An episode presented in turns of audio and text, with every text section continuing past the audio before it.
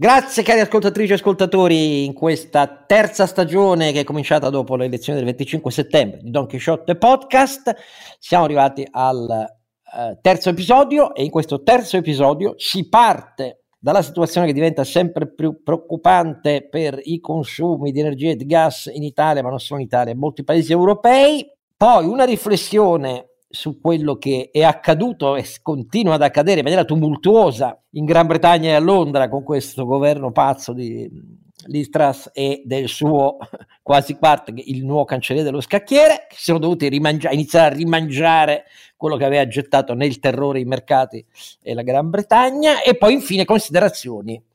in vista del nuovo governo e tutto quello che sta avvenendo nel melting pot, nella pentola che bolle della politica italiana e soprattutto a destra, ma anche a sinistra, visto che pure il PD si prepara un'auto da fe. Qui, terzo episodio, terza stagione.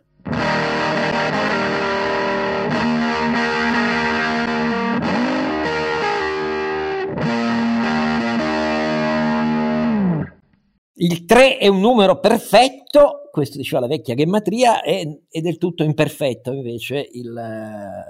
conduttore qui di, di, Don Chisciotte che è sempre Oscar Giannino, eh, ma grazie al cielo sia sulla malcerta eh, parte destra sia sulla malcertissima parte sinistra del suo corpo ha due potenti bastoni di raziocinio, energia e lungimiranza nei suoi due compari. I suoi due compari avete già sentito che mi sbertuccia in sottofondo Sancio no, Panza. Yeah, ma mi sono allora adesso, siccome dicevi che è il terzo episodio, noi siamo in tre, mi sono venuti in mente i 3-3, ma è una roba da boom boomer quella lì. Cioè. No, i, i 3-3 è una roba, però era un gruppo di comici napoletani. Insomma. Sì, certo, ma da boomer perché... Sì, da vecchi. Dell'archeologia televisiva. Mamma Sancio mia. Panza che si chiama Renato Cifarelli, che vi ricorda donchisciottepodcast.it, il nostro sito dove trovate i link alle puntate, i link per iscrivervi, eccetera, eccetera che in questa puntata vi svelerà eh, la decisione dell'azienda di fare i trattori a propulsione nucleare. Oh no, non dovevo dirlo, va bene, detto tutto questo. mini, invece... mini trattore a propulsione nucleare. Ma te non faccio esatto. i trattori, insomma, un sarebbe un po' complesso mettersi. L'ho detto apposta, in maniera che nessun tuo prodotto sia conf- confondibile con questa mia stupidaggine che ho lanciato. Detto tutto questo, eh, invece poi c'è la luce del raziocinio, e cioè il nostro ronzinante. Carlo Alberto Carnevale Maffè. Che raziona, cina, raziona Cina così bene raziocina, voglio dire, che ovviamente c'è un distacco verso le stupidaggini di Don Chisciotte, che mentre registriamo qua è notte fonda come sempre, ma è una notte fonda anche per quello che riguarda, sembra così, le prospettive dell'inverno in molti paesi europei, in molti paesi europei perché... Perlomeno dove Ceca... fa freddo, mettiamola così, dai Oscar. Eh, la Repubblica Ceca in Slovacchia, per esempio, eh, i due premier hanno lanciato un appello in ginocchio oramai accorato, anche se sul giornale italiano non si è visto quasi niente,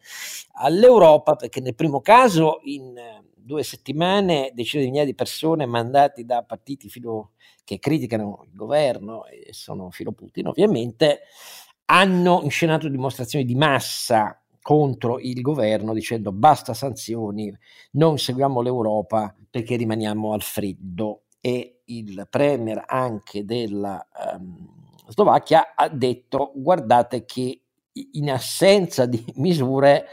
eh, europee efficaci noi siamo con l'acqua alla gola e anche qui ci sarà chi ne approfitterà. In altre parole, è la strategia um, di Putin, eh, la strategia di Putin mirava tutto su quest'inverno, Putin è debole come mai, in realtà è debole sul campo, continua una gloriosa ritirata dei russi eh, sotto i colpi degli ucraini, avanzate non consideratamente eh, travolgenti come quella avvenuto eh, nel nord-est dell'oblast eh, di Kharkiv eh, a fine settembre, pur tuttavia anche a Kherson le linee russe sono spezzate e soprattutto negli ultimi tre giorni c'è stata una cosa clamorosa in Russia perché le difficoltà della mobilitazione parziale che ha suscitato proteste in più di 70 cittadine in Russia, in tutta la Russia questa volta, eh, unite all'annessione dei quattro territori occupati, mentre si perdeva terreno in quei territori occupati, ha fatto esplodere il circuito della comunicazione filo Putin che fino a questo momento efficacemente in televisione non faceva altro che alimentare la propaganda eh, che Putin ripete sempre. Questa novità è una novità abbastanza profonda perché sia i blogger militari fatti da veterani, esperti di questioni strategiche e soprattutto di temibili formazioni che in realtà nella politica russa contano poco, ma, ma sono il, per così dire la parte oscura di movimenti, micromovimenti nazionalisti, imperialisti russi che sono in realtà la vera riserva strategica del pensiero a cui attinge Putin nei suoi discorsi, mica c'è solo Dugin. Ecco, tutti questi, insieme al leader della Cecenia, Kadyrov, eh, così via, hanno iniziato a criticare insieme a ospiti televisivi in diretta nelle televisioni di Stato russa, in tre giorni hanno iniziato a criticare sempre più pesantemente i militari russi che vengono additati come responsabili eh, della ritirata, facendo nomi e cognomi. Eh. Cioè Kadyrov ha attaccato direttamente il responsabile del distretto centrale, che è quello su cui grava il più del coordinamento logistico delle truppe al fronte, e ha attaccato Gerasimov, il capo di Stato Maggiore della Difesa, dicendo che è lui che lo copre e che basta, Putin si deve svegliare. Ha detto anche che i referendum di annessione sono stati un errore perché non riusciamo neanche a, a, difendere i confini di queste aree. Come si fa a fare l'annessione? Chi ci crede? Ecco, questa ondata di critiche che viene dal profondo, dalla radice del consenso a Putin eh, militare nazionalista, a cui si è aggiunto anche Prigozhin, il fondatore di Wagner e così via, dimostra che la presa di, è sempre più debole Putin è nei guai, diciamoci le cose come stanno. Solo che proprio in questo momento arriva l'inverno i Nord Stream e Nord Stream 1 e 2 sono saltati, della Germania e delle sue misure abbiamo già parlato, si è aggiunto anche per via di una particolare vicenda legata ai pagamenti, eh, cioè alle garanzie che i trasportatori di gas chiedono a Gazprom, visto che la Russia, diciamo così, ehm, stringe i rubinetti in maniera imprevedibile, allora i trasportatori, oltre ai contratti ordinari, hanno iniziato a chiedere a Gazprom anche delle controgaranzie di liquidità per una volta che assumono il gas dalla pipeline e poi la devono portare in altri paesi. E Gazprom non paga, o meglio, nel caso austriaco, quello di cui parliamo è quello che ha azzerato il flusso da Tarvisio in Italia, e, eh, perché l'Austria, eh, in Austria passa la centrale distributiva per l'Italia della pipeline terrestre che attraversa l'Ucraina di gas russo e, nel, al trasportatore ucraino verso l'Italia Gazprom ha detto in ISBA o altrimenti in rubli. Ecco che si è azzerato il flusso. Quindi il gas arriva in Austria, però per l'Italia non c'è da 72 ore. Eni si è dovuta attivare, ma anche questa novità, diciamo, non era prevista. Allora, questa è la condizione generale sulla quale rivale la pena di discutere su questa prospettiva, per cui restiamo sgasati, per così dire, a breve. Bastano gli stoccaggi? Gli stoccaggi sono concepiti per i punti di picco, sì è vero, il governo Draghi ha fatto meglio, ha fatto in modo che ehm, SNAM riuscisse a superare il 90% della quota prevista con largo anticipo, per esempio gli stoccaggi in tutta Europa più o meno in questi ultimi mesi gli stoccaggi sono ripresi verso l'alto, ma quelli servivano per i punti di picco, non servono a sostituire i flussi ordinari eh, che vanno via. Allora, su questi, tutte queste questioni che sono da una parte geopolitiche, ma dall'altra riguardano l'energia, iniziamo a sentire come la pensano i due compari. Innanzitutto Carlo Alberto. Vedi caro Oscar, eh, il gas è diventato una specie di, di grande conversazione pubblica disordinata in Italia in Europa e nel mondo quando in realtà meriterebbe un, una trattazione seria, rigorosa ed economica per capirne i meccanismi. Dopodiché geopolitica perché ovviamente è, è un'arma non convenzionale nel ricatto che la Russia sta utilizzando nei confronti dell'Occidente. Eh, però intanto dobbiamo chiarire una, una cosa molto particolare, eh, cioè che eh, nel caso in cui il, l'interruzione eh, anche del, del gasdotto che passa al Trevisio non fosse solo una, una tattica, come correttamente descritto, di, di diciamo, di eh, definizione delle responsabilità, delle penali, e, del, e quindi fo- non fosse fondamentalmente un, un tema eh, superabile, ma fosse una delle ennesime mosse di, ehm, eh, di, di strumentalizzazione di Gazprom, questo paese dovrebbe seriamente cominciare a parlare di eh, razionamenti e di risparmio energetico, cosa che ancora una volta siamo a ottobre non si è cominciato a fare. L'unico intervento a tutti gli effetti è la riduzione di, eh, di, un, di qualche grado nel volume massimo della temperatura e eh, riduzione del periodo di accensione dei riscaldamenti, un po' poco, un po' poco, soprattutto un po' poco lo sforzo educativo fatto dal governo. Quindi per me è un'occasione perduta quella di far diventare consapevoli i cittadini italiani, in particolare perché l'Europa ha un atteggiamento diverso, sulla eh, importanza di partecipare a questo percorso, perché qual è l'effetto di non fare educazione, Oscar? L'effetto è, se volete li leggo, eh, i, i, i, dati del movimento Don't Pay, eh, che eh, si rifiuta fondamentalmente di pagare le bollette energetiche nel caso in cui il governo non riuscisse appunto a garantire le misure d'aiuto a riduzione. Questo è cominciato in Inghilterra, c'è un recente sondaggio di SVG che fa vedere come in Italia eh, c'è un movimento importante, addirittura il 38% degli italiani che dice eh, che tutto sommato non sarebbe contrario che in Italia si diffondesse il movimento DoPay e un bel 26% che vorrebbe partecipare di persona. A Bologna sono cominciati i primi segnali di bollette bruciate, insomma stiamo rischiando i gilet gialli sul gas la penetrazione di questi, eh, di questi comportamenti è particolarmente elevata nel ceto medio-basso, nei Novax e nei, eh, negli antisistema, ovviamente, però sono numeri estremamente importanti, no? eh, tra quelli che dicono del tutto accordo o in accordo. Stiamo parlando di numeri, insomma, un terzo della popolazione, un quarto della popolazione che pensa fondamentalmente di usare come forma di protesta civile un, uh, la violazione dei patti e dei, dei contratti commerciali, mi sembra un segnale per cui non solo siamo distanti dalla, dai processi di educazione, di responsabilità di risparmio energetico, siamo addirittura eh, al, posso dirti, al, all'assalto ai forni del capitolo 12 dei Promessi Sposi, dove la richiesta è che il governatore Ferrer stabilisca il prezzo del pane e poi, come dire, è ovvio che è tutto a posto. No? Eh, Peggio, peggio perché l'esproprio proprietario è tutto sommato un atto unilaterale eh, di una minoranza. Qui stiamo parlando di una significativa quota degli italiani che pretendono che lo Stato definisca il prezzo di mercato di una, ah, scusate, il prezzo calmierato di una commodity internazionale, dimostrando di non avere capito una sequenza lunghissima di fenomeni. Eh, quindi eh, il, la necessità di spostare la conversazione da quanto gas arriva dalle condotte russe a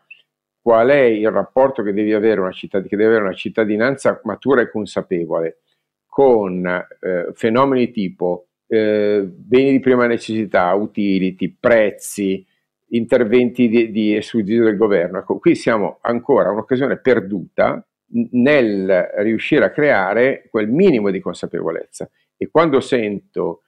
la stragrande maggioranza dei partiti politici e dei commenti per strada a dire eh ma bisogna imporre un tetto al gas, come se fosse appunto una questione del governatore Ferrer, un decreto che dice il prezzo giusto lo stabilisce il governo, oppure bisogna che il governo si faccia carico di tutto l'extra prezzo eh, della, eh, dell'energia perché noi non possiamo pagare. Ora, mh, posto che in, in, molti casi purtroppo è così, ma eh, la richiesta tocca al governo, paga, tocca al governo prendersi caro, altrimenti noi bruciamo le bollette, altrimenti noi eh, non, dire, non, tolleriamo il, il, dire, l'aumento, è una considerazione che eh, diciamo, fa regredire il, la, la,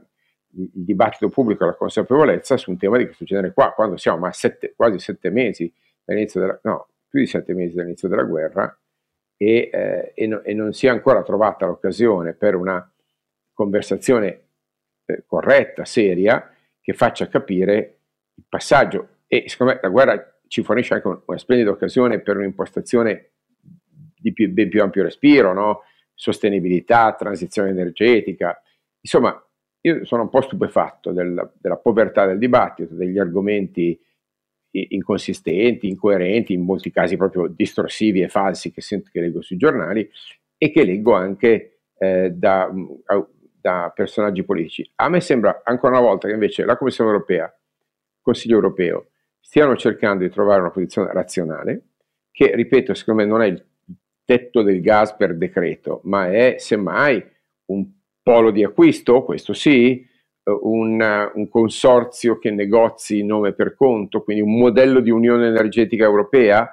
e, e che quindi costituisca un, un, un, guadagno istituzionale, non semplicemente un tampone tattico. Lì sento qualche voce e, e sento voci raziocinanti, se scendo a livello nazionale eh, vedo soltanto paura e populisti che la cavalcano. Quindi per me, al di là del, del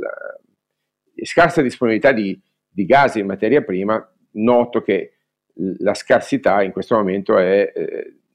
nell'ambito della lucidità e della responsabilità. Allora, io prima di dare la parola a Renato vorrei ricapitolare alcune considerazioni eh, che sono fattuali, cioè sono dati, numeri, non c'è tempo per un esame completo per chi non conosce la vicenda. Oh, siamo tornati all'esproprio proletario. Da, da dove provenga insomma. il gas russo in Europa, in quali parti d'Europa? Uno, due, quali sono le diverse esposizioni a rischio in caso di stasi totale? Eh, e, e, terzo, che è la cosa più importante, quali sono i tre maggiori fattori da cui dipende la capacità di affrontare questo fenomeno. Però lasciatemi dire questo, se andiamo a vedere i dati eh, aggiornati ehm, al 18 di settembre. Uh, nel 2020, quanto per capirci, um, i gasdotti dalla Russia, uh, i gasdotti dalla Russia verso l'Europa uh, sono una pluralità, come ovvio, e in particolare eh, i, i, maggiori non sono solo quello del Baltico um, da um, il Nord Stream 1, il Nord Stream 2 era che è esploso insieme al Nord Stream 2, ma il Nord Stream 2 era pienamente operativo, sia pure a flussi che sono diventati singhiozzanti per via delle decisioni russe di pretese um, manutenzioni, per così dire, ma sono diversi, nel senso che ha un gasdotto ridotto che entra in Europa e riguarda sostanzialmente eh, la, la, Finlandia. Si aggiunge quello um, sul Baltico del Nord Stream 1 che era molto importante, eh, in cui passavano fino a 50-55 milioni di metri cubo giorno e il Nord Stream 2 serviva per eh, raddoppiare questa portata fino a 100 milioni di metri cubi. Uh, c'è uh, una pluralità di gasdotti uh, che dalla Russia passano o per la Bielorussia o per l'Ucraina che entrano invece eh, verso quello della Bielorussia più verso l'Europa del Nord e quello eh, dell'Ucraina e quello che dal Tarvisio arriva eh, anche all'Italia. E poi c'è un flusso che in realtà si è quasi azzerato che il Torque Stream che eh, eh, arrivava ai paesi balcanici. Ecco, questa è la pluralità delle pipeline. Ma se andiamo a vedere con i dati del 18 settembre mh, quanto eh, è diminuita rispetto al 2021 l'importazione media giornaliera mese per mese eh, di eh, gas russo, vediamo che dal 2021, che quando c'era eh, una media di 430 milioni di metri cubi eh, di gas russo che arrivava, siamo scesi sotto i 100 milioni. Ehm, cioè è diventata uh, un'importazione inferiore a, al 20% di ciò a cui l'Europa era abituata. Eh, qual è il punto? Il punto è che per come funziona la rete eh, delle pipeline, ci sono paesi europei che sono i più esposti. Non a caso i tre paesi più esposti erano l'Ungheria, che con Orbán si è cautelata un mese fa con un accordo che ha rotto la disciplina europea diretto con Gazprom e la benedizione, come è ovvio, e il ringraziamento eh, di eh, Putin. Gli altri due paesi sono quelli che vi ho già citato, in cui ci sono già le proteste, cioè sono la Repubblica Ceca, Ceca scusatemi, e, e, la Slovacchia, perché nel loro caso eh, stiamo parlando di una copertura col gas russo del 60%, eh, della um, domanda di energia lorda nazionale. E quelli sono esattamente i paesi sulla cui, tra virgolette, esplosione punta di più in termini immediati la decisione russa di passare dal singhiozzo alla caduta totale eh, delle forniture, che non è nell'interesse ovviamente finanziario della Russia, ma è eh, un'arma di ultima istanza rispetto alle difficoltà in cui, in cui sta Putin. Um, se uno va a vedere gli storage, noi giustamente, eh, ve l'ho già citato, siamo felici del fatto che sia arrivato quasi al 91% del riempimento di quei pochi pozzi dismessi che sono eh, quasi tutti di SNAM, ma sono pochi, eh, sono pochissimi, ehm, che rappresentano la nostra riserva ehm, di gas. Ma tenete conto che al 18 settembre, sia pure con una percentuale molto elevata, eh, il dato eh, è che coprivano eh, il, gas stoccato in Italia copriva il 40-42% del totale dei consumi di gas durante l'inverno, per capirci, perché lo storage non serve a sostituire i flussi ordinari, mentre paesi come ehm, la Lettonia eh, e l'Austria sono, e la Slovacchia sono al 100%, se non di più, della copertura dell'intero consumo medio eh, annuale. Ecco, di gas russo, eh, ripeto. Allora, di fronte a questo, quali sono i tre canali per affrontare questa situazione? Uno è, lo abbiamo visto col governo Draghi, il tentativo disperato e rapido di diversificare gli approvvigionamenti, di qua gli accordi con altri paesi fornitori, eccetera, eccetera. Secondo, ve ne abbiamo già parlato, un piano razionale e rapido però di programmazione della discesa dei consumi perché eh, altrimenti non basta tutto il resto e anche questo come vedete non ha a che fare con eh, il problema del tetto generale dioclezianeo al gas. Il terzo era risolvere nei tempi più rapidi il frazionamento del mercato del gas da parte, dal punto di vista infrastrutturale e qui non ci siamo proprio. Come vi abbiamo già forse ricordato e ho finito, la Spagna um, è il maggior importatore di gas liquido ritrasformandolo e rigassificando, ma la Spagna non è di fatto collegata a, con un gasdotto alla, alle infrastrutture europee la Francia continua a dire di no. E quindi di tutto il gas eh, che ehm, da liquido passa allo stato di riforme, solo un decimo riesce la Spagna a riversarlo uh, nelle pipeline europee. Ecco, scusate questo banale stato dell'arte che è, è impreciso tecnicamente, ma eh, è solo per darvi una qualche idea del fenomeno con cui eh, siamo alle prese. Però a questo punto, Renato, tu che dici di questa situazione? Ma la situazione eh, mi sembra abbastanza abbastanza chiara, cioè la, la democrazia in questi casi diventa il punto debole eh, su cui il dittatore punta, perché non dimentichiamoci che mentre, ci, mentre in Russia, le, eh, e non solo in Russia purtroppo in questo periodo, le rivolte vengono fermate col sangue, da noi le, le piazze eh, che vanno contro i governi causano molto spesso eh, poi o la caduta del governo oppure problemi oppure cedimenti. Quindi mi, chiam- mi, mi pare chiaro che più ci, più ci, troveremo gente in piazza e più cercheranno di chiuderci i rubinetti per far cedere i governi su tutto il resto, vale a dire sulle sanzioni e sull'appoggio all'Ucraina. Eh, non lo so, probabilmente sono io che sono abituato a ragionare in termini strategici e, e non solo in termini di eh, beneficio, beneficio a, a, breve termine per, per me stesso. Però questa un po' mi sembra la situazione e non è una bella situazione perché Naturalmente, se in tutti gli stati europei ci troviamo con le persone in piazza che vanno contro i governi, che, dite, che dicono voi dovete smettere di appoggiare l'Ucraina, dovete togliere le sanzioni alla Russia in modo che eh, Putin sia un, po' meno sotto pressione, eh, potrebbe essere dal punto di vista geostrategico un, un problema grosso, perché come hai ricordato tu, anche in Russia stanno cominciando a esserci i primi cedimenti, che poi alla fine, come sempre accade, ci sono stati quando ha cominciato a dire arruoliamo, arruoliamo la gente e la mandiamo in guerra. Finché la guerra la fanno gli altri,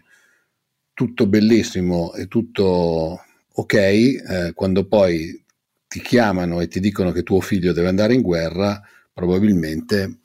la questione cambia molto e questo eh, cioè bisogna vedere chi la, tira, chi la, tira, più lunga. Dopodiché sul fatto di, di, fare risparmio energetico ne abbiamo parlato già un sacco di volte. Tutti avevano preso in giro Draghi quando aveva detto volete i condizionatori? O, eh, o no ma mi sembra che stiamo andando verso volete il riscaldamento. È evidente che oltretutto tutta questa cosa qua, come scherzavo prima, ha un impatto che è completamente diverso per le varie aree eh, anche, delle, anche all'interno dell'Europa. Non credo che sulle isole greche sarà un problema no, avere un po' meno gas per il riscaldamento. Nel nord della Germania o in certi posti, tipo appunto quelli che citavi, dove la gente sta cominciando a uscire in piazza, la questione è completamente diversa. Quindi anche, da, anche dal punto di vista di quello che succederà nelle varie aree avremo delle differenziazioni molto, molto grandi. La stessa Italia, un conto è abitare in montagna sulle Alpi, un conto è abitare a Gela, adesso dico Gela per dire un, un posto in Sicilia, magari in, in zone vicino al mare o, o molto più moderate come clima, no? E quindi vediamo cosa succede. Io in, in questo momento eh, sono convinto che tutti dobbiamo fare la nostra parte, compresa l'industria. Molte aziende si stanno, si stanno cercando di attrezzare, certo è che eh, il vero grande problema, come ho detto l'altra volta, sono i delta che in questo momento andremo ad affrontare di costi energetici fra, fra le varie aree del mondo, che è un'altra delle cose che in questo momento geopoliticamente sono da tenere d'occhio perché rischiano di buttare fuori strada un sacco di aziende con eh, tutti i problemi conseguenti, perché sai, perdere i mercati può essere anche abbastanza veloce e facile se non ci sono le condizioni per produrre, riacquistarli molto spesso ci sono voluti decine di anni per acquistarli diventerà poi sempre più difficile. Questa probabilmente è la cosa che dal punto di vista industriale mi preoccupa di più, ecco, quello, quello di, del rischio di perdere alcuni mercati, magari quelli un po' più attivi e un po' più in crescita, e far fatica a recuperarli nel, nei prossimi anni. Quello è il, è il grave rischio, è, il rischio più grosso che io vedo per l'industria in questo momento. Per alcune industrie, quelle che sono sul mercato internazionale, poi quelli invece sussidiati non avranno mai problemi. E una delle industrie che rischia di fallire, non dimentichiamocelo, proprio agganciandoci a quello che diceva Carlo Alberto all'inizio, è tutta l'industria della distribuzione dell'energia, perché la gente dice io non pago, ma se la gente non paga le aziende saltano, eh, perché ce ne sono già alcune che sono abbastanza in, in difficoltà. Rischiamo, rischiamo, di avere veramente un, un, disastro da quel punto di vista,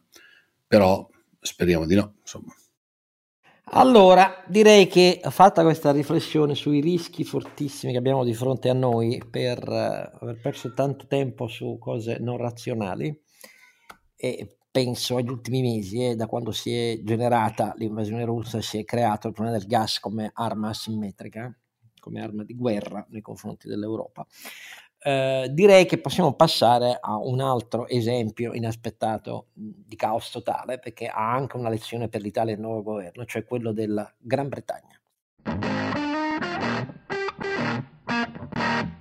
Come forse eh, sapete, ehm, lunedì, lunedì, all'inizio della settimana, ehm, eh, Liz Truss, il premier britannico, ha mh, balbettato in mattinata eh, dicendo no, che non c'era nessuna marcia indietro sul cosiddetto mini budget che ha creato, eh, presentato da lei e dal suo cancelliere eh, quasi Quarting, eh, che ha gettato sul Regno Unito la minaccia di una crisi sui mercati finanziari che non si vedeva da decenni, eh, ha gettato la sterlina ai minimi sul dollaro da 37 anni eh, e così via. Ricordo che questo mini budget mh, mm, aveva la pretesa, per così dire, di aggravare fino a 200 miliardi di sterline il eh, deficit e debito britannico ehm, e che nel frattempo, eh, motivandolo con la necessità di sostegni straordinari sull'energia, però eh, attuava eh, tagli alle tasse, cominciava dall'aliquota più alta del 45% che scendeva, scendeva al 40%. Tutto questo ha costretto la Banca Centrale Inglese a interventi immediati, annunciando acquisti limitati per stabilizzare eh, innanzitutto eh, yields, cioè i titoli del debito pubblico, eh, e, Whatever it eh, takes. Sì, e nel frattempo, uh, nel giro di poche ore, uh, il governo nuovo, evidentemente inconsapevole di come agiscono sui mercati i fondi di pensioni britannici, che sono molto più importanti dei nostri ehm, e che sono un pilastro fondamentale eh, delle pensioni in Gran Bretagna, a differenza che nel nostro caso, eh, i fondi eh, sono andati a picco, i fondi previdenziali, perché i fondi previdenziali eh, da una parte erano pieni eh, di titoli del debito pubblico che andavano invece eh, su quei rendimenti ma giù di prezzo in maniera eh, immediata per effetto del mini budget. E dall'altra parte eh, i fondi operano anche a una leva finanziaria, quelli britannici, molto elevata e quindi erano esposti a rischi terrificanti, per essere chiari. Come sapete, lunedì di Strass ha continuato a balbettare, ma il cancelliere, quasi Quarteng, in mattinata ha dovuto annunciare la retromarcia eh, sugli interventi fiscali, sui tagli fiscali concentrati sulla ehm, parte più ricca del paese e poi però ci ha aggiunto del suo perché nell'intervento nel pomeriggio alla uh, convention nazionale del Partito Conservatore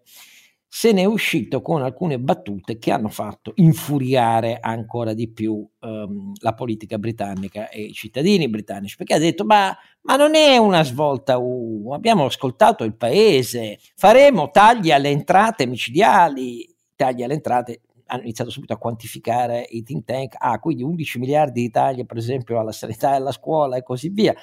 Um, non sarà tutto debito perché c'è troppo grasso nella spesa pubblica da, da tagliare, senza dire come e quanto naturalmente, e in più con alcune battute del tipo ma c'è stato solo un piccolo tumulto sui mercati, niente di serio e questo ha fatto impazzire i media britannici dicendo ma questo Quarteng è un pazzo sconsiderato, cioè ha aggiunto a quello che ha fatto anche il disprezzo per quello che è avvenuto e che ha gettato nel panico milioni di risparmiatori britannici. Ecco, questa è la situazione che eh, ha improvvisamente fatto scrivere all'Economist quello che avete visto, ehm, unfit to lead, non più Berlusconi, ma insomma un governo britannico, eh, e che ha fatto scrivere altri tanti economisti, ma eh, il Regno Unito non l'avrebbe mai pensato, ma sembra comportarsi come un BRICS. Eh, totalmente inaffidabile, cioè incapace di quel senso di responsabilità che fa gestire le cose senza mettere in conto rischi spropositati. Che dice Carlo Alberto di tutta questa vicenda? Che eh, eh, il passaggio da Johnson a questo nuovo governo non ha dimostrato un cambio significativo di eh, rigore e di linearità politica. Cioè, alla fine questa si è fatta eleggere eh, Premier con una promessa che era persino peggiore di quella che sosteneva eh, Johnson. Alla fine Johnson si è rivelato impresentabile personalmente, ma non così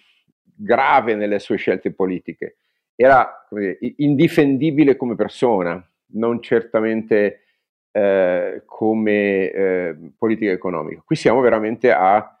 eh, una, una, perdita di reputazione radicale profonda del, del, del, Partito Conservatore britannico, perché applicare la, la, la logica del taglio le tasse a debito eh, sembra la ricetta thatcheriana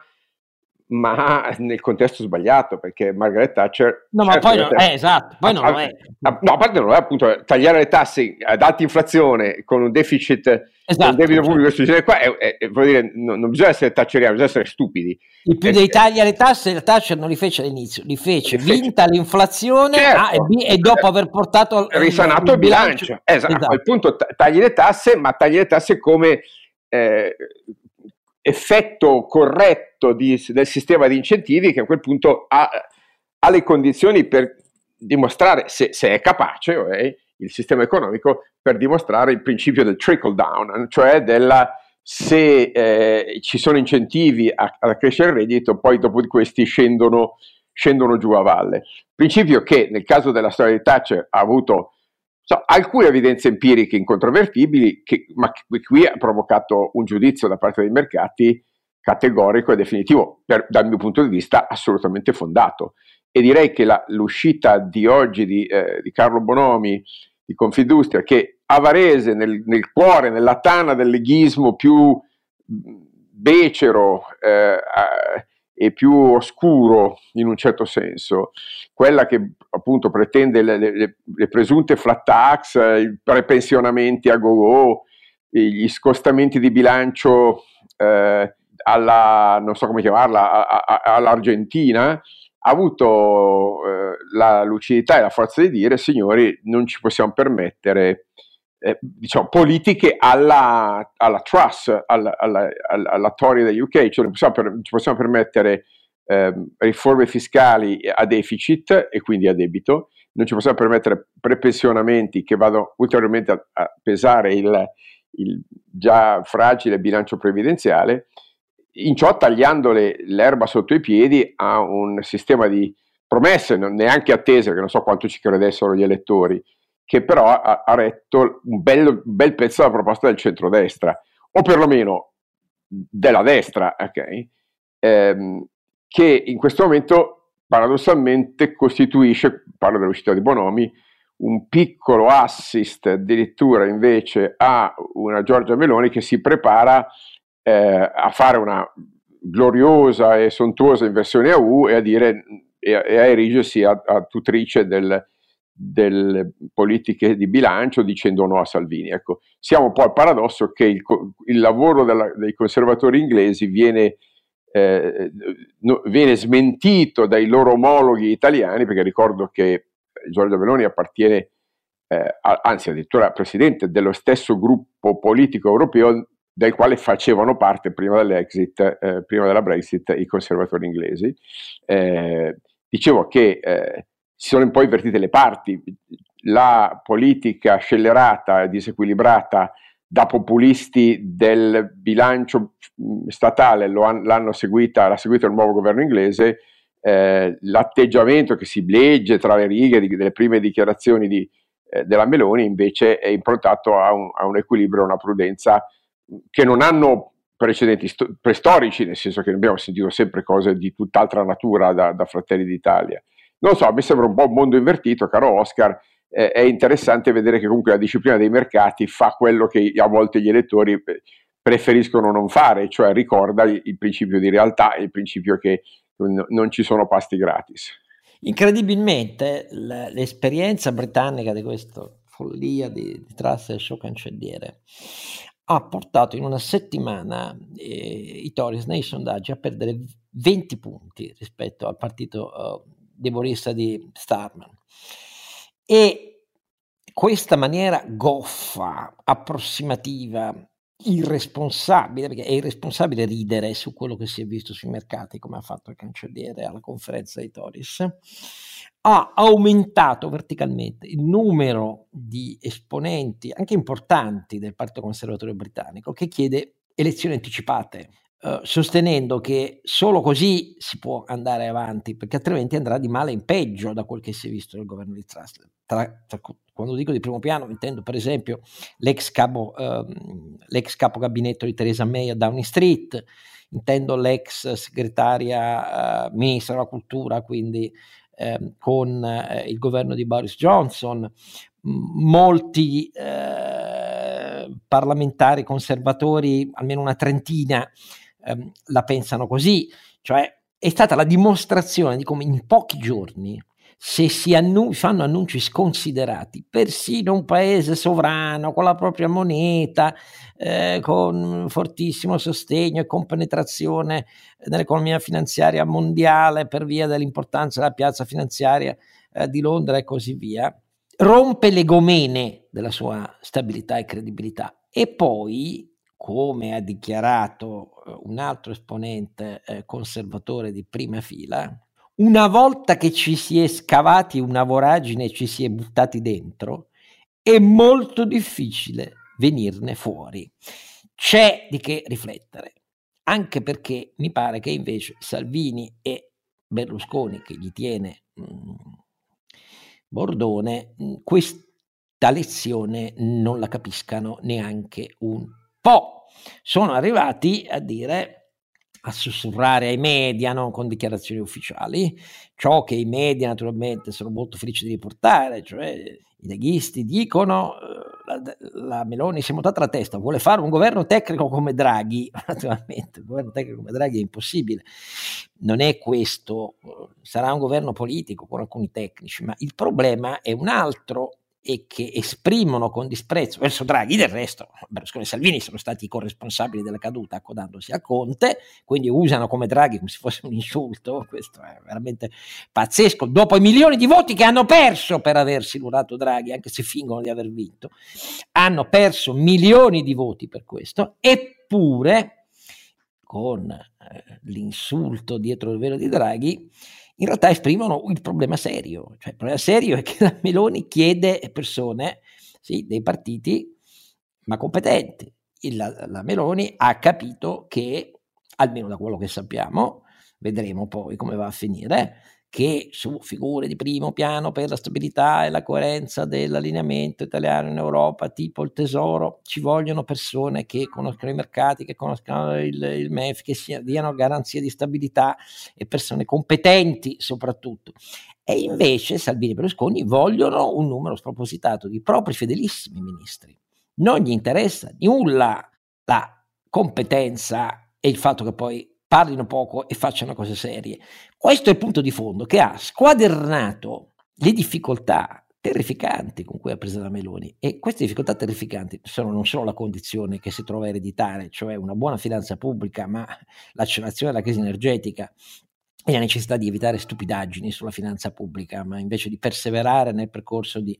diminuzione del deficit del debito. Ma il problema è che la sua difficoltà numero uno sono i suoi due alleati, questo è il problema di fondo. Voi che li avete votati, pensateci, perché non è una novità così trascendente che Salvini si comporti in questo modo e se sperate che poi Salvini venga estromesso dalle nuove correnti che nascono, il Comitato del Nord di Bossi e così via, la mia domanda è: ma dove erano tutti questi leghisti in questi anni quando Salvini si è preso il partito, ha cacciato i dissidenti, si è prostrato a Putin, eh, ha arruolato nel sud trasformisti di ogni genere, per non dire di peggio, ha sdoganato i fascisti e Casa Pound perché questo ha fatto e così via. Dove eravate voi leghisti? Ah, vi andava tutto bene. E intanto quello l'ha fatto nel frattempo. E il partito è roba sua. Vedremo se qualcuno riesce a fargli cambiare direzione. Io non credo affatto. A questo aggiungo, e qui chiedo il soccorso dei miei due compari, che oltre allo squadernato problema della destra, che speriamo non intacchi la sostenibilità italiana, anche se io immagino che invece Salvini poi alla fine accetterà un compromesso, ma devasterà il governo ogni giorno, perché questa è la linea che lui ha sempre seguito per riacchiappare i voti. C'è anche il problema non meno drammatico di questo auto da fe eh, in cui il PD è piombato in pochi giorni eh, di fronte al paese, di fronte al mondo e soprattutto di fronte al suo elettorato, perché il ventaglio di posizioni con le soluzioni più incredibili, sciogliamoci, cambiamo nome, eh, votiamo una che non è neanche iscritta, eh, eccetera, eccetera. E il proliferare di interviste dei suoi dirigenti o storici di primo piano squaderna sugli occhi di tutti che il PD oramai non ha più un connettivo, non ha un collante, non ha un'identità, non è d'accordo al suo interno su quale tipo di programma serve. Um, questo ce l'ava il campo largo e poi la modesta linea di riserva di dire che c'era il pericolo Mussolini con la gonna che stava arrivando. Un partito che o è erede di tradizioni storiche di primo livello, che in realtà al suo interno è diviso, non dico su ogni cosa, ma su questioni fondamentali, al punto tale c'è chi dice sciogliamolo e c'è chi dice ma no, dobbiamo preservarci, eh, facciamo un congresso presto. No, quale congresso presto? La linea del congresso presto è di Bonaccini. Bonaccini subito additato come un pericoloso renziano, ma non so, veramente governa l'Emilia Romagna eh, con la sinistra anche estrema. Non mi pare che sia sto pericoloso renziano Bonaccini. Ma il problema è che viene vista come un pericoloso, tra virgolette, riformista. Filippo Andreatta, con la stessa tagliente logica del padre, ha lasciato un'intervista in cui dice, ma la verità è che io vedo solo due opzioni. La prima, bloccare a ogni livello dirigenziale, periferico e centrale, qualunque dirigente abbia un passato eh, nel, nella linea PC, DS, PDS, PD eh, o nella Margherita. Oppure, se questo è considerato troppo traumatico, eh beh, allora bisogna separarsi i riformisti da una parte, i massimalisti dall'altra, è successo tante volte nella storia del socialismo italiano e del Partito Comunista Italiano, e prendiamo atto che tanto non, non, non c'è un terreno comune. Allora, dichiarazioni così, che adesso andranno avanti per mesi eh, a celebrare l'auto da fede in pubblico, la mia impressione, io non, non, personalizzo mai, però si tratta di una palese autodimostrazione della mancanza di un Ubicon System serio sconfitta dopo sconfitta, mascherato attraverso il cambio dei segretari. E questo è un problema molto importante. In realtà è un grande ausilio per la destra, se non fosse che la destra è devastata da fratture sismiche eh,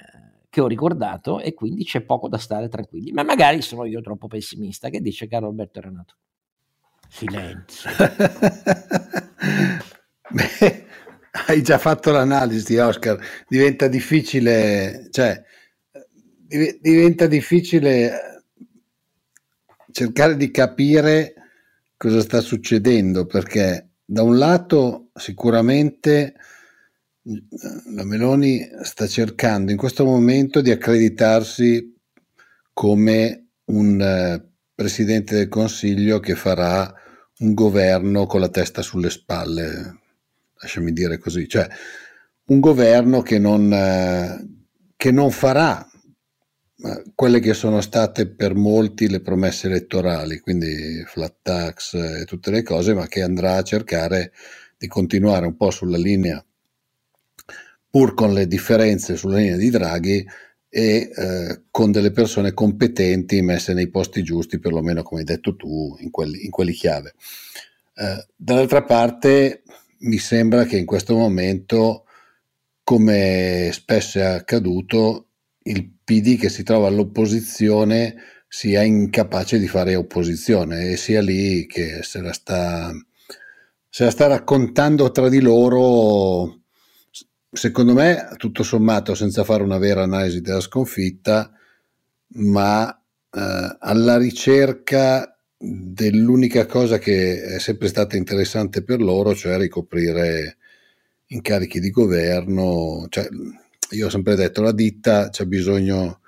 di, di, posti, di potere e quindi è sempre scesa a compromessi, non dimentichiamoci che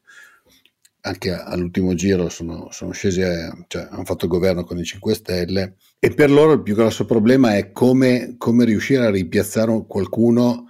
all'interno del potere, secondo me, più che non un'analisi del voto, perché senza quello non, non hanno una ragione di esistere. Cioè, ultimamente mi sembra che sia più un, appunto la ditta che non poi alla fine quello che era, cioè un, un partito con una forte connotazione eh, ideologica. Magari mi sbaglio io, eh, però cioè, quando tu fai una campagna elettorale dicendo dovete votare noi, se no vincono le destre, il tuo unico argomento è eh, votate noi perché così non vincono le destre. Ma vedi io ho un'altra opinione. Io, io, ho un'altra opinione. Sia il campo largo eh, dai liberal democratici ai 5 Stelle, agli ex fuoriusciti pregati di rientrare nel PD a sinistra e così via. Sia poi la, la parossistica campagna o noi o il fascismo, servivano perché i dirigenti del PD, non è mica gente che non sappia usare la testa, non parlo solo di Enrico Letta, ma, ma di moltissimi di loro, serviva esplicitamente, o meglio implicitamente, a mascherare il fatto che la tanto ostentata adesione e fedeltà alla cosiddetta agenda Draghi, che Draghi è stato il primo a riderci sopra, dicendo l'agenda Draghi è mantenere la parola e fare cose serie, poi tutto il resto sono io. Ecco, in una conferenza stampa finale, quando si è levato i sassolini, ha sorriso anche su tutti quelli che impugnavano in campagna elettorale l'agenda Draghi. Però questa ostentata adesione e fedeltà all'agenda Draghi del PD non era condivisa dal più dei suoi dirigenti questo è il punto serio, perché tutti i dirigenti che parlano adesso, semplificando, torniamo con i 5 Stelle, pensando che poi la somma sia aritmetica se tornano insieme, e non è mai così. Quelli che dicono no, basta, bisogna finirla col nome PD, eh, inventiamocene un altro e facciamo una cosa aperta di sinistra alla Mélenchon e così via, se li mette in fila, se li mette in fila, compreso Franceschini che è il grande lettore di tutti questi campi di segretario, naturalmente non dice mai come la pensa, perché poi alla fine si sceglie quello che eh, secondo lui vince e così preserva la sua fetta di potere. Detto tutto questo, non erano d'accordo con questa ostentata fedeltà, che infatti strideva rispetto a quello che Landini, tanto per dirne uno, ha sempre detto esplicitamente. Questo non è il programma di una sinistra. Oh. Allora, quando un partito vive passaggi così decisivi della propria storia e della storia italiana, non dicendo quello che davvero pensa un numero così elevato di suoi quadri dirigenti e militanti, come può evitare di sbattere la faccia contro il muro, visto che poi gli stridori eh, li avverte innanzitutto il proprio elettorato? Ecco, questa è una domanda che faccio a Carlo Alberto, perché per teoria dei giochi uno può dire hanno mentito come giocando una partita sapendo che non avevano belle carte, ma che c'entra? Il bluff fa parte del gioco e della teoria dei giochi per scombinare gli avversari. Ma così a me pare che sia solo suicidio, può essere che sbagli. Eh? Caro Alberto, come la pensi? No, è l'autolesionismo, se non proprio suicidio, e per me è l'inizio di un percorso che porterà probabilmente alla scissione, alla, alla separazione del, del, PD che evidentemente non è riuscito a trovare una sintesi fra un'anima riformista e un'anima massimalista. È il difetto della sinistra italiana dal 1921 ad oggi, direi. Cent'anni dopo ritrovo tutte quelle stesse cose. Ehm, quindi Livorno, cent'anni dopo, che dire Oscar, beh, non è che mi metta a piangere, no? Eh, soprattutto oggi che nasce eh, qui i primi incontri di... Mh, mm, Però, caro Alberto, una cosa che mi, col- mi, colpisce, no, aspetta, qui davvero ti chiedo un chiarimento dal tuo punto di vista, perché io sono troppo politi- politicier.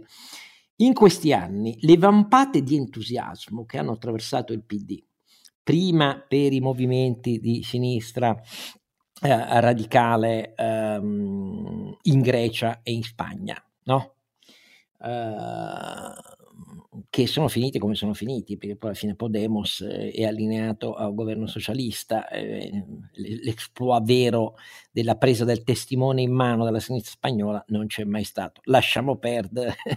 dell'esperienza della sinistra estrema con quel ministro dell'economia che tutti ricordano in Grecia, che fine ha fatto? Ha, restituito lo scettro del comando a, a Nea Democratia e a Mitsotakis. Uh, la parabola di Corbyn in Gran Bretagna, ai minimi storici del, del, del, della credibilità nei sondaggi per cui eh, arriva a starne. Uh, la parabola di Mélenchon in Francia, uh, anche lì eh, è travolto da scandali delle sue seconde e terze file eh, per motivi di incoerenza tra quello che dicono in pubblico delle donne e come si comportano in privato, però insomma è una crisi politica che tutto quello che ha promesso agli elettori non sta arrivando perché in realtà Macron riesce eh, ad andare avanti eh, con eh, un governo di compromesso ma che ti ferma la barra su quello che fissa l'Eliseo. Allora, possibile che nessuna di queste vicende andate a finire in maniera opposta rispetto al trionfo della conquista di governi di sinistra radicali abbia detto niente alla leadership del PD. Come te lo spieghi? È perché la loro interpretazione non siamo stati abbastanza di sinistra. Eh, abbiamo lasciato le parole d'ordine della difesa eh, a, a, a, ai grillini. Cioè, una distorsione totale della realtà, un po' come dire Salvini che dice ci hanno uh, penalizzato perché abbiamo, abbiamo, fatto parte del governo con Draghi, cioè una lettura completamente onirica eh, della realtà. Per quello che penso siano inconciliabili, cioè il progetto del PD era un progetto nato con in mente un modello americano, un modello maggioritario e un modello da cash all party, non è un modello classista. E, purtroppo il, il, l'approccio classista è, è, lì chiaro, assolutamente evidente nei Provenzano, nei Bettini, nei, nei, eh, ovviamente negli extralemiani. Non, non, penso che semplicemente non possano far altro che, che ripetere a se stessi questa coazione a ripetere che hanno da cento anni, eh, e cioè non sono abbastanza puri. Eh, quindi mi, mi auguro che questo processo avvenga, perché francamente a, all'Italia servirebbe un partito socialdemocratico nella linea del Partito Socialdemocratico Europeo. Questo PD è stato trascinato a forza, ricordo, da Renzi nel, nel PSE, ma non voleva farlo e oggi a tutti gli effetti, certo che Letta è pienamente in quella tradizione, Letta probabilmente starà meglio del PPE, diciamo, se non altro per tradizione familiare, ok? Um, ma non, non, questo PD non, non, dove deve stare? Cioè il, il, PD, perlomeno il PD in Europa, a Strasburgo, la cultura dei parlamentari europei mo, è molto omogenea, devo dire la verità, no? a, al, ai eh loro sì. omologhi, sì, decisamente, c'è proprio una, uno iato incredibile, cioè io non ho trovato nessun parlamentare de, del PD in Europa che non fosse, come dire, armonizzato al linguaggio, ai temi, ai toni, del, del PSE. Ehm, eh, mentre, mentre, l'Italia più scendi di latitudini, più appunto stiamo parlando di Sanculotti eh, o, o, o, di veramente di, di, Masianelli impresentabili. Eh, quindi io mi auguro che, che si, si spacchi e che eh, un pezzo dell'area riformista converga sul, sul nuovo terzo polo che dicevo in queste ore sta dando segnali di eh, progredire verso, se non proprio unità, almeno una federazione, non mi piace, ma tant'è, e eh, a, a, sta prendendo consapevolezza della responsabilità che ha di formare un nuovo nucleo di offerta politica in Italia. Eh, per me, ti devo dire sinceramente, eh, dovrà proprio cambiare eh, front, front, eh, front man, front, front end, dovrei dire, perché il, um, sì, perché lo stile di Calenda non è uno stile nazionale, è uno stile molto connotato e non penso che possa essere uno stile di inclusione nazionale e assolutamente non penso che essere, possa essere uno stile da Renew Europe, cioè non è uno stile da liberali europei, ma proprio neanche lontanamente, cioè è, è, è tutt'altro livello. Allora, queste riflessioni di libertà, mettiamo un punto, eh, abbiamo visto la situazione del gas, abbiamo visto il cattivo esempio incredibile eh, britannico e, e, abbiamo visto questa paradossale situazione, vediamo se poi si conferma, cioè da una parte la destra che ha vinto, non stravinto, ha vinto però, ha una maggioranza non enorme, eh, ma ce l'ha e che però è eh, divisissima al suo interno sulle cose da fare, come farle, sulle compatibilità, le cose internazionali, europee, occidentali, e però dall'altra parte un'opposizione disfatta, disfatta, e da cui è difficile immaginare un ruolo coerente e sicuramente un ruolo coerente di, eh, per incalzare il governo su quello che hanno detto in campagna elettorale, perché le interviste dicono tutt'altro da quello che hanno detto in campagna elettorale, cioè sembrano preannunciare una linea di sfondamento del debito, e, e, altro che l'agenda Draghi. Ah, del resto, la storia italiana è ricca di paradossi e noi continueremo a dire la nostra. Appuntamento, dopo il ringraziamento non rituale ma vero ai miei due compari che ragionano meglio di me, cioè Renato e Carlo Alberto, grazie sempre a loro. L'appuntamento con voi tutti al quarto episodio della nostra terza serie di Don Quixote Podcast.